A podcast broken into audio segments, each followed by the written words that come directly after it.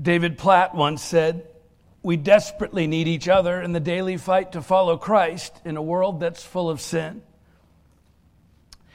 If you read through the entire Bible, you'll find the message of the gospel of Jesus Christ spread throughout the scriptures from one end to the other. The Old Testament points to the coming of Jesus Christ.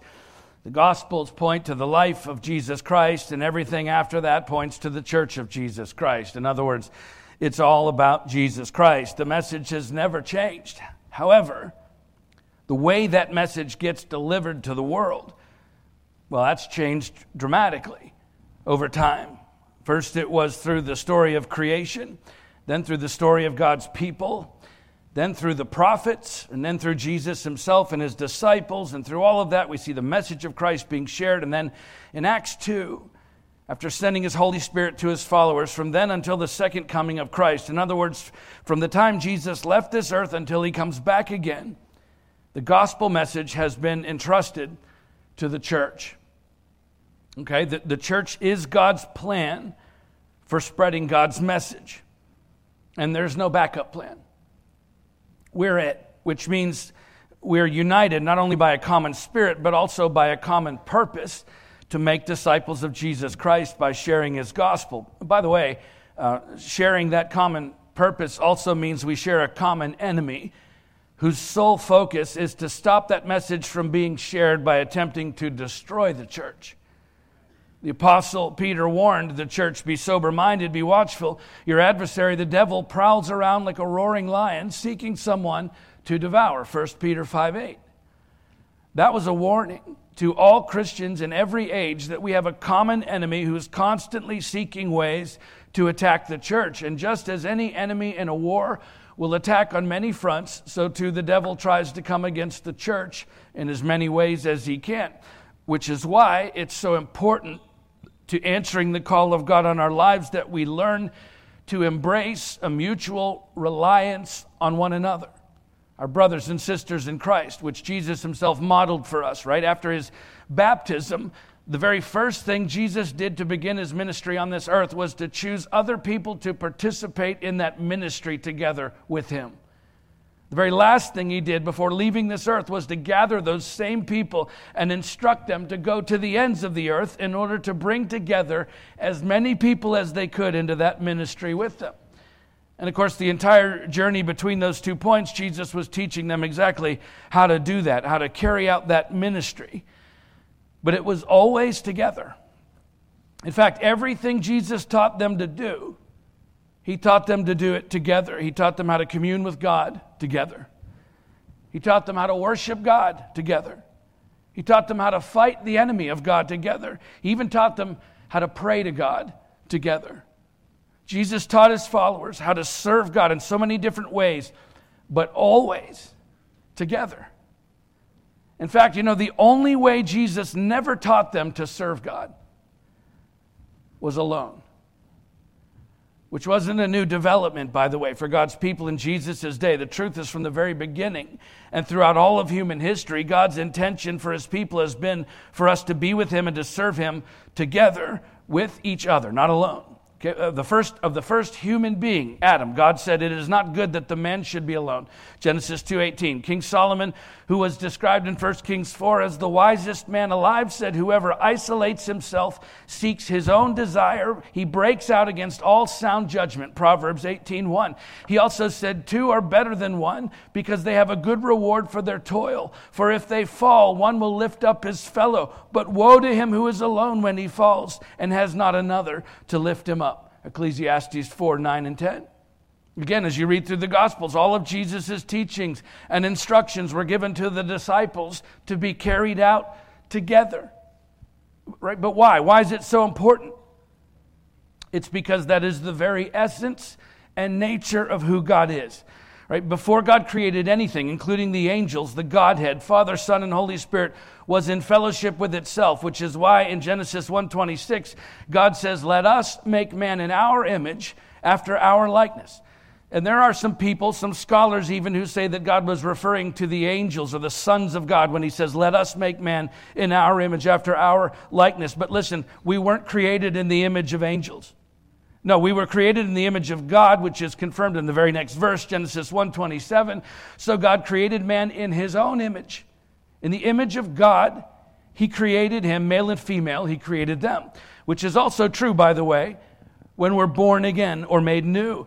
According to the Apostle Paul, he said, Put off your old self, which belongs to your former manner of life and is corrupt through deceitful desires, and to be renewed in the spirit of your minds, and to put on the new self, created after the likeness of God in true righteousness and holiness. Ephesians 4 22 through 24. See, we were created in God's image, and we're commanded to be like God, to imitate God, which means you cannot fully reflect his image. You cannot be truly like God. You cannot accurately or fully imitate him when you're alone. Why not? Because God is never alone.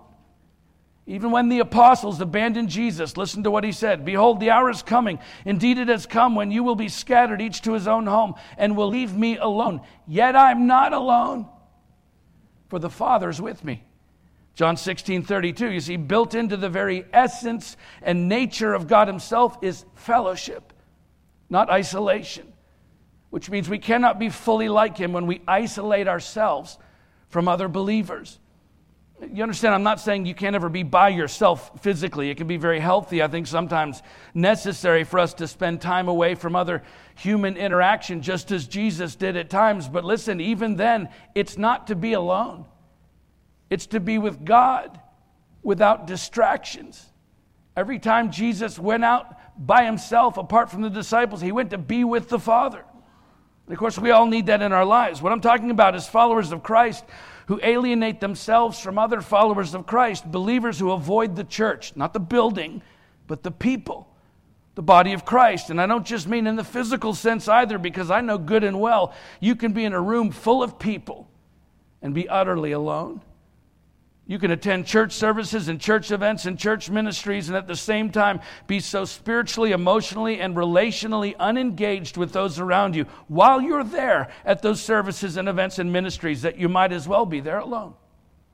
Listen, some of you need to hear this today because as Christians, we often have this attitude. In fact, and I, I mention it often, I've heard believers my whole life say, you know, all I need is me and Jesus which sounds great, except that's not what the Bible says. That's not what Jesus said. No, the Bible says you need Jesus and you need the person sitting next to you.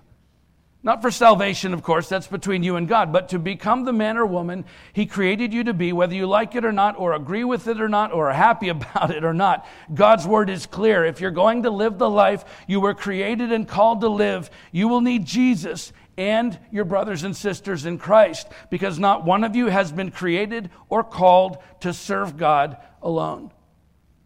And so, in the previous chapter, we talked about our need a couple of weeks ago to learn to rely on God. That was the title of the message, Rely on God. Today, we're going to talk about our need to learn to rely on each other, which we're going to witness in this next part of our story as we continue working our way through the book of Nehemiah. So let's turn there where we left off last time and continue reading. We'll begin at chapter 3, verses 1 and 2. Then Eliashib the high priest rose up with his brothers the priests, and they built the sheep gate. They consecrated it and set its doors. They consecrated it as far as the Tower of the Hundred, as far as the Tower of Hananel. And next to him, the men of Jericho built, and next to them, Zaccur the son of Imri built. So, picking up the story where we left off last time, Nehemiah has traveled to Judah, where he rallied the people of God to rebuild Jerusalem, and the work has finally begun. And then, for the next 30 verses, as an accurate historical record, he names the leaders and their families who rebuilt the different parts of the city walls and gates. Uh, by the way, it wasn't just men. Verse 12 says, Next to him, Shallum, the son of Hallohesh, ruler of half the district of Jerusalem, repaired, he and his daughters. Right? So this is all hands on deck. All the people of God working together, literally side by side, to do what God has called them to do. So we're going to move ahead to chapter 4 in just a moment rather than take the time to just read through all of the names of the families who participated in the work. But just before we go to chapter 4, I want to highlight verse 5 in this chapter, which says, And next to them the Tekoites repaired, but their nobles would not stoop to serve their Lord. Okay, the scriptures spell out very plainly, as we'll see, that as followers of Christ, we're locked in a battle with the spiritual forces of evil that hold sway over much of this world. And one of the most effective strategies in any war, you, you military guys know this, is when one side is able to undermine the other from within their own ranks. Right? If one army can get a man on the inside of the opposing army, that one spy can often wreak more havoc than any full on assault from the outside, which is a strategy that Satan has used against the church since the inception of the church. In fact, far more damage has been done to the church over the centuries from within than from any attack without. Right? Outside pressures cannot destroy the church unless we give in to them.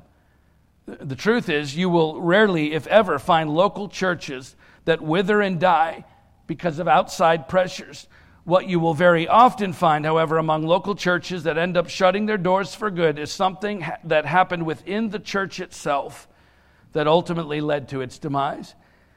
You see, if the enemy can get a man or woman on the inside to do his bidding, he can do far more damage to the church that way than he can by attacking it from without. And Nehemiah, as we'll see as we move through this story over the next few months, is facing both pressure from without and pressure from within.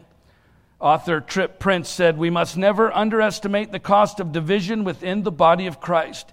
As Jesus reminds us in the high priestly prayer, our unity is directly linked to the mission of God and is our testament to the unifying power of God's love in the face of hatred and division.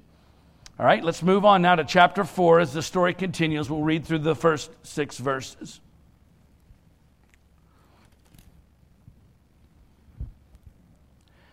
Now, when Sanballat heard that we were building the wall, he was angry and greatly enraged, and he jeered at the Jews. And he said in the presence of his brothers and of the army of Samaria, Why are these feeble Jews, what are these feeble Jews doing? Will they restore it for themselves? Will they sacrifice? Will they finish up in a day? Will they revive the stones out of the heaps of rubbish and burned ones at that? Tobiah the Ammonite was beside him, and he said, Yes, what they are building, if a fox goes up on it, he will break down their stone wall. Hear, O our God, for we are despised. Now this switches back to Nehemiah. Here he's praying, Hear, O our God, for we are despised. Turn back their taunt on their own heads, and give them up to be plundered in a land where they're captives. Do not cover their guilt, and let not their sin be blotted out from your sight for they have provoked you to anger in the presence of the builders. So we built the wall, and all the wall was joined together to half its height, for the people had a mind to work. During the reign of the, the Persian Empire, the Arabs settled in the southern part of the Transjordan and the Negev as well. So they were the southern neighbors of the Jews. The Ammonites were the eastern neighbors who also had a foothold on the western bank of the Jordan. The Ashdodites were the western neighbors, with their territory comprising the entire area that was once occupied by the Philistines, and to the north were the Samaritans with their leader Sanballat. So Nehemiah paints a bird's eye view of the four neighboring provinces of the Persian Empire who all stood against the Jews. Okay, uh, this was a grave situation. Judah was totally isolated, and Sanballat, the ringleader of the opposition, knew it. And so he makes every effort to stop the building process by intimidating the Jews. Verse 2, he parades his army by while mocking them. Verse 3, he includes a visiting statesman who asks a string of sarcastic, rhetorical questions, all intended to intimidate and humiliate the people of God for answering the call on their lives to rebuild the city. But it wasn't uh, just mocking and intimidation. There was a very real threat of war, as we'll see, on their doorstep. And the Jews are feeling the pressure. And so in verses 4 and 5, they pray a prayer in the form of a song. Probably it was sung by the workers while they worked, based on the promises made by God in the Abrahamic covenant back in Genesis 12 which was, among other things, a promise to bless those who blessed Abraham's descendants and curse those who cursed them.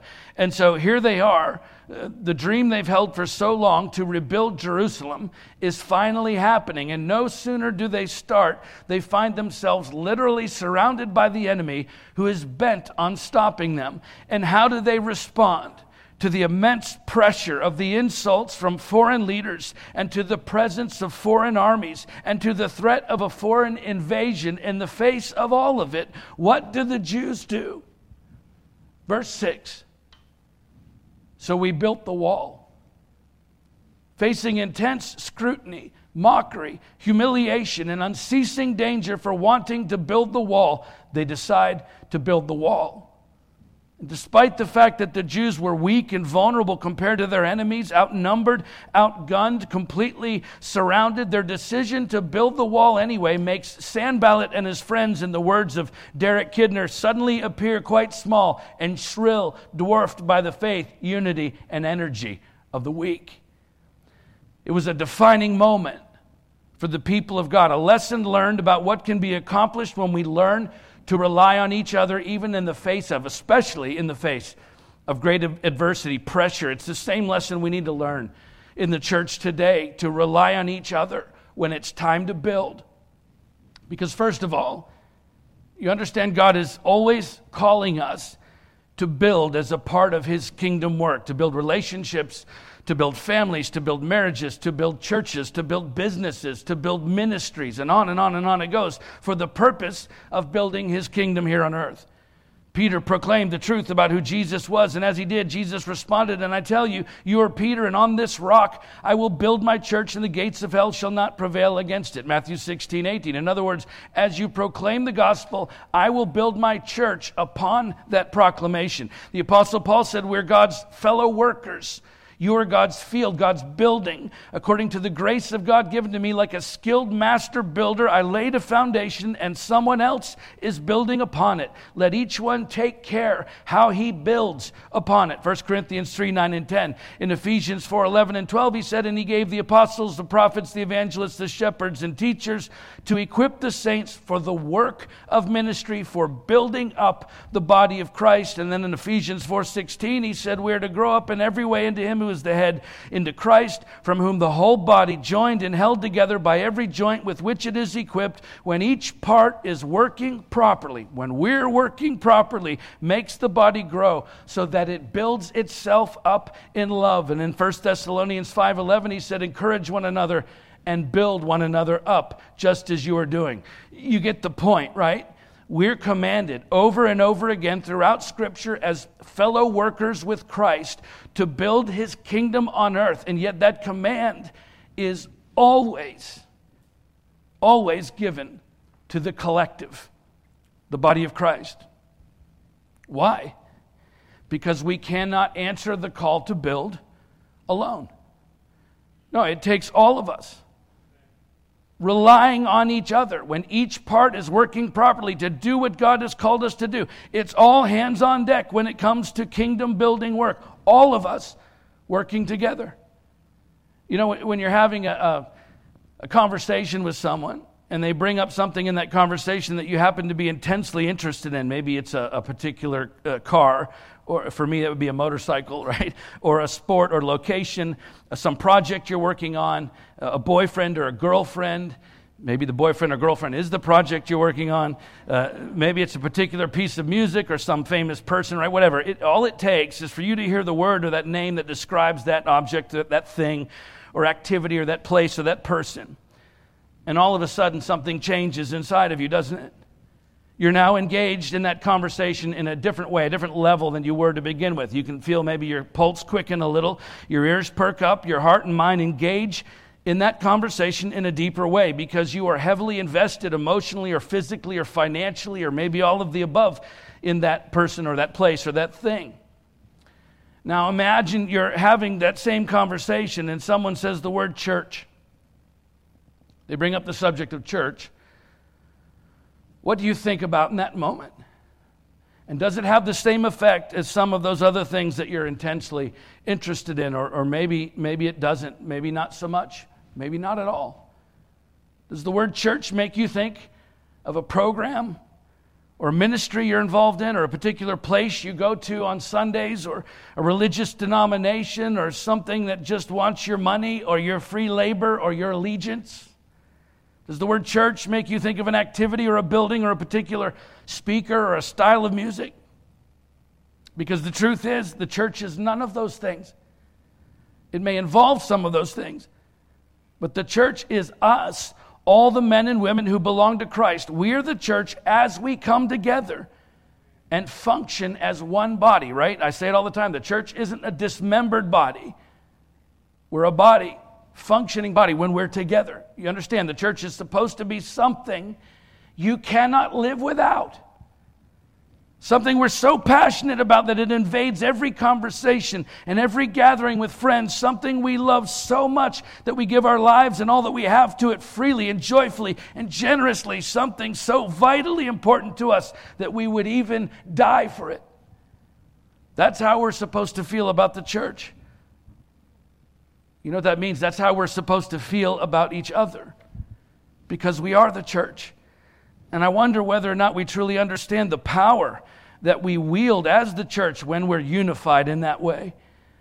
When we're so committed to Christ and to each other that we would literally die for one another if need be. Because listen, the power and authority that comes with that kind of unity among us, honestly, it's staggering.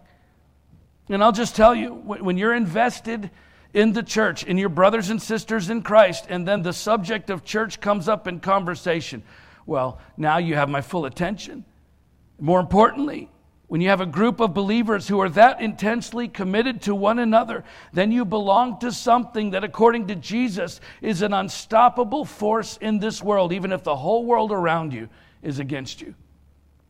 It's what we'll see in Nehemiah's life and calling in this story. And in fact, it's what we see played out all throughout Scripture when God's people learn to rely on each other. I love the story of Gideon, another great example. He's called by God to do something truly extraordinary, to lead God's people into battle against their enemies who had decimated the Israelites' land and livelihood for seven straight years. And at one point in the story, the Midianites are 135,000 battle hardened soldiers strong, while Gideon had only 32,000 untested and under resourced fighters. I mean, the odds are ridiculous, especially when you factor in the experience of the Midianites in battle and the inexperience of the Israelites, the resources and the weapons of the Midianites, and the lack of both for the Israelites. And so the prospect of overcoming this massive army of 135,000 confident soldiers with nothing more than 32,000 dreadfully afraid, inexperienced, ill equipped Israelites had overwhelmed Gideon emotionally and spiritually. He was nearly uh, paralyzed by fear and almost completely devoid of faith in the period leading up to the battle. But then God decides to raise the bar for Gideon even farther. And so, through a couple of tests, God trims Israel's fighting force from 32,000 down to 300. Now, if the point of sending Gideon into battle was to defeat this massive, well trained army, why would you do that? Why would you reduce Gideon's army to 300 men? Well, it's because God knew who Gideon needed with him and who he didn't need with him. Okay, Gideon didn't need 22,000 men who were too afraid to fight. And so after the first test, God sends 22,000 of them who were shaking in their sandals home. God also knew that Gideon didn't need another 9,700 men who didn't measure up to God's requirements, whatever the reason. So God sends another 9,700 of them home. And so, of the 32,000 men who were there with Gideon to begin with, God sends 31,700 of them home. Why in the world would you do that? Well, it's because God knew what Gideon needed more than anything was men who would stand with him, rely on each other, and fight through the most difficult time of their lives together, unified, united by a common cause and a common call, risking their very lives for one another if need be. That's what Gideon needed no matter how large or small a number of people it actually was, which ended up being 300 men. But you see, that's all that Gideon needed because no matter what, those 300 men were with him. And so, far better to have 300 brothers who would stand together no matter what came their way than more than 30,000 who would turn and run away at the first sign of trouble. And listen, what Gideon needed then, what Nehemiah needed then, it's exactly what you and I need today. Brothers and sisters that we can rely on as we answer the call of God in our lives. You see, when you're facing overwhelming obstacles in your life, You don't need an endless sea of people in your life who claim to be Christians but live without conviction, who claim to love the church but only when it suits them, who claim to have your back until you run into trouble. No, when your back is against the wall and all hell has come against you, what you need are men and women who understand the cost of following Christ, who understand the commitment of being the church, and who understand the risk of fighting with you, and in the very face of that risk, willingly choose to stay through all of it and fight by your side. Come what may. See, when someone brings up the word church in conversation, what should come to mind are the brothers and sisters in this family who are ready to die for you if necessary. That's what it means to be a part of the church. And when you have a group of believers like that, people who are committed to Christ and to one another, I'm telling you, we're unstoppable. And here's why it matters because whatever it is that God has called you to in this life, whatever it is He's created you for, you cannot get there in this lifetime alone. You cannot accomplish in this life what God has created and called you to accomplish on your own. You cannot. It's why He instituted the church, which is why He gave His great commission to the church, which is why he gave his Holy Spirit to the church, which is why his holy word was written to the church. Because just as Gideon was never meant to go into battle alone, and just like Nehemiah was never meant to rebuild alone, neither are you. Rick Warren said, You cannot fulfill God's purposes by yourself. God wired us to need each other. Let's finish the story for today, verse 7 to the end of the chapter. But when Sanballat and Tobiah and the Arabs and the Ammonites and the Ashdodites heard that the repairing of the walls of Jerusalem was going forward and that the breaches were beginning to be closed, they were very angry. They all plotted together to come and fight against Jerusalem and to cause confusion in it.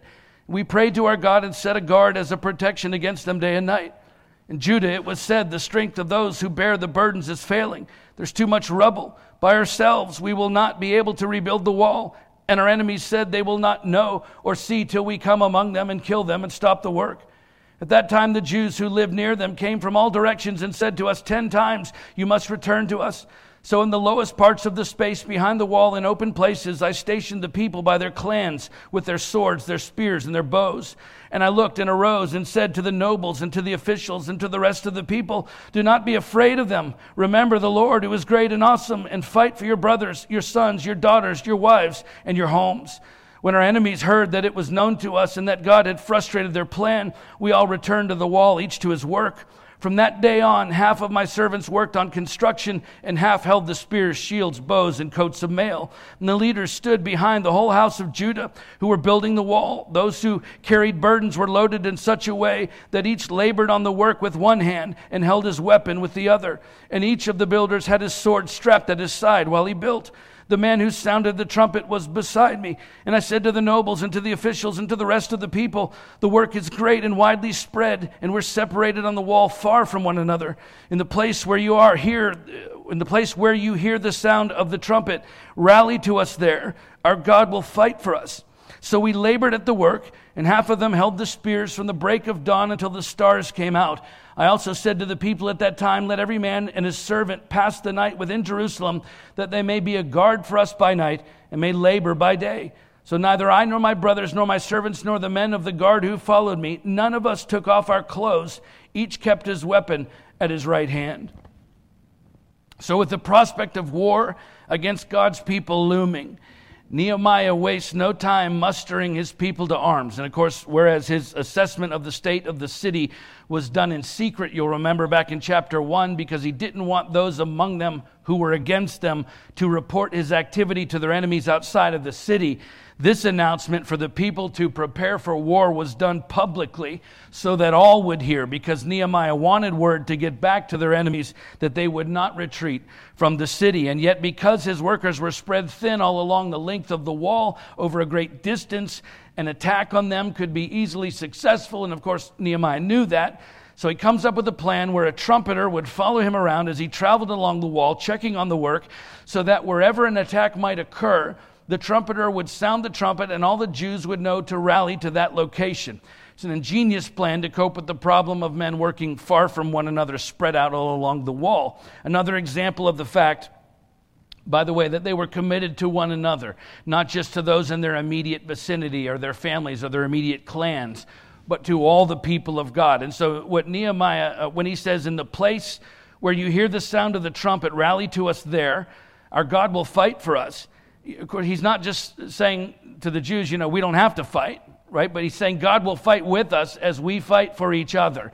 Not to mention the blowing of the trumpet in a wartime setting in Nehemiah's day was a well established call to arms. And, and beyond that, the people coming from the rural areas and villages outside of the city to help with the work during the day inside the city, they preferred spending the night back in their homes but that created a vulnerable situation of movement into the city early in the morning and out of the city late in the evening. It also created a dangerous situation for everyone else because it wasn't easy to check on the people arriving each day because of the sheer volume of workers showing up, which meant enemy spies, even enemy combatants, could sneak in among the returning workers each day into the city.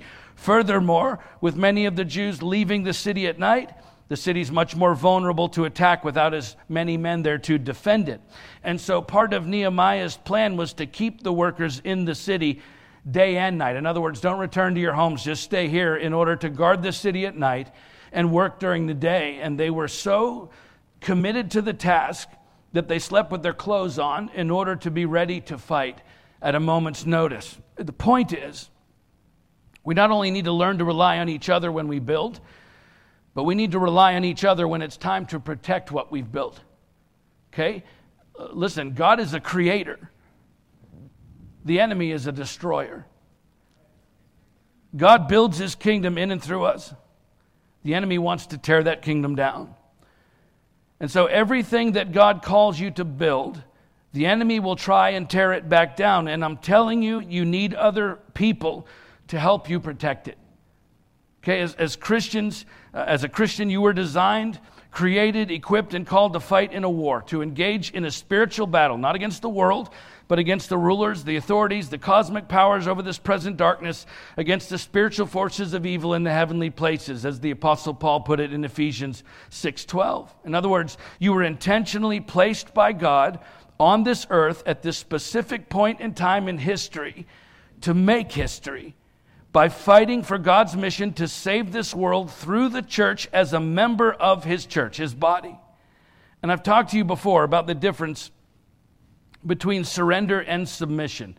In fact, there's an entire sermon I wrote about it, and I'll probably share that with uh, you again sometime soon because it's so critical to the health and strength of the church that we understand the difference between surrendering to Christ and submitting to Christ. You understand, the idea of surrendering your life to Christ is not only not in the Bible, it's actually an unbiblical concept. I've been told my whole life to surrender my life to Christ. We sing songs about it. We're told to raise our hands as a, a universal sign of surrender. That is not in the Bible. You can't find it because it's not in there. We're never commanded to surrender our lives to Christ. What we're told over and over and over and over again through Scripture is to submit our lives to Jesus Christ. And there is a profound difference. It's vital to the health of the church and the mission that we stop surrendering our lives to Christ and instead submit our lives to Christ. You understand? Because surrender is an act of resignation, submission is a call to action. Right? When a soldier surrenders, he bows before the enemy king he lays his weapons down and he says, I give up, and raises his hands in a universal sign of surrender. When a soldier submits, he bows before his king. He picks his weapons up and he says, What are my orders? One is an act of resignation, the other is a call to action. God never calls us to surrender to Him. In fact, we're all down here singing songs about I surrender all and lifting our hands, and the whole time He's beating the drum of war. Stop surrendering. Pick up your weapons and fight. And so, as believers and followers of Christ, listen, we're never called to surrender. God is calling us to fight.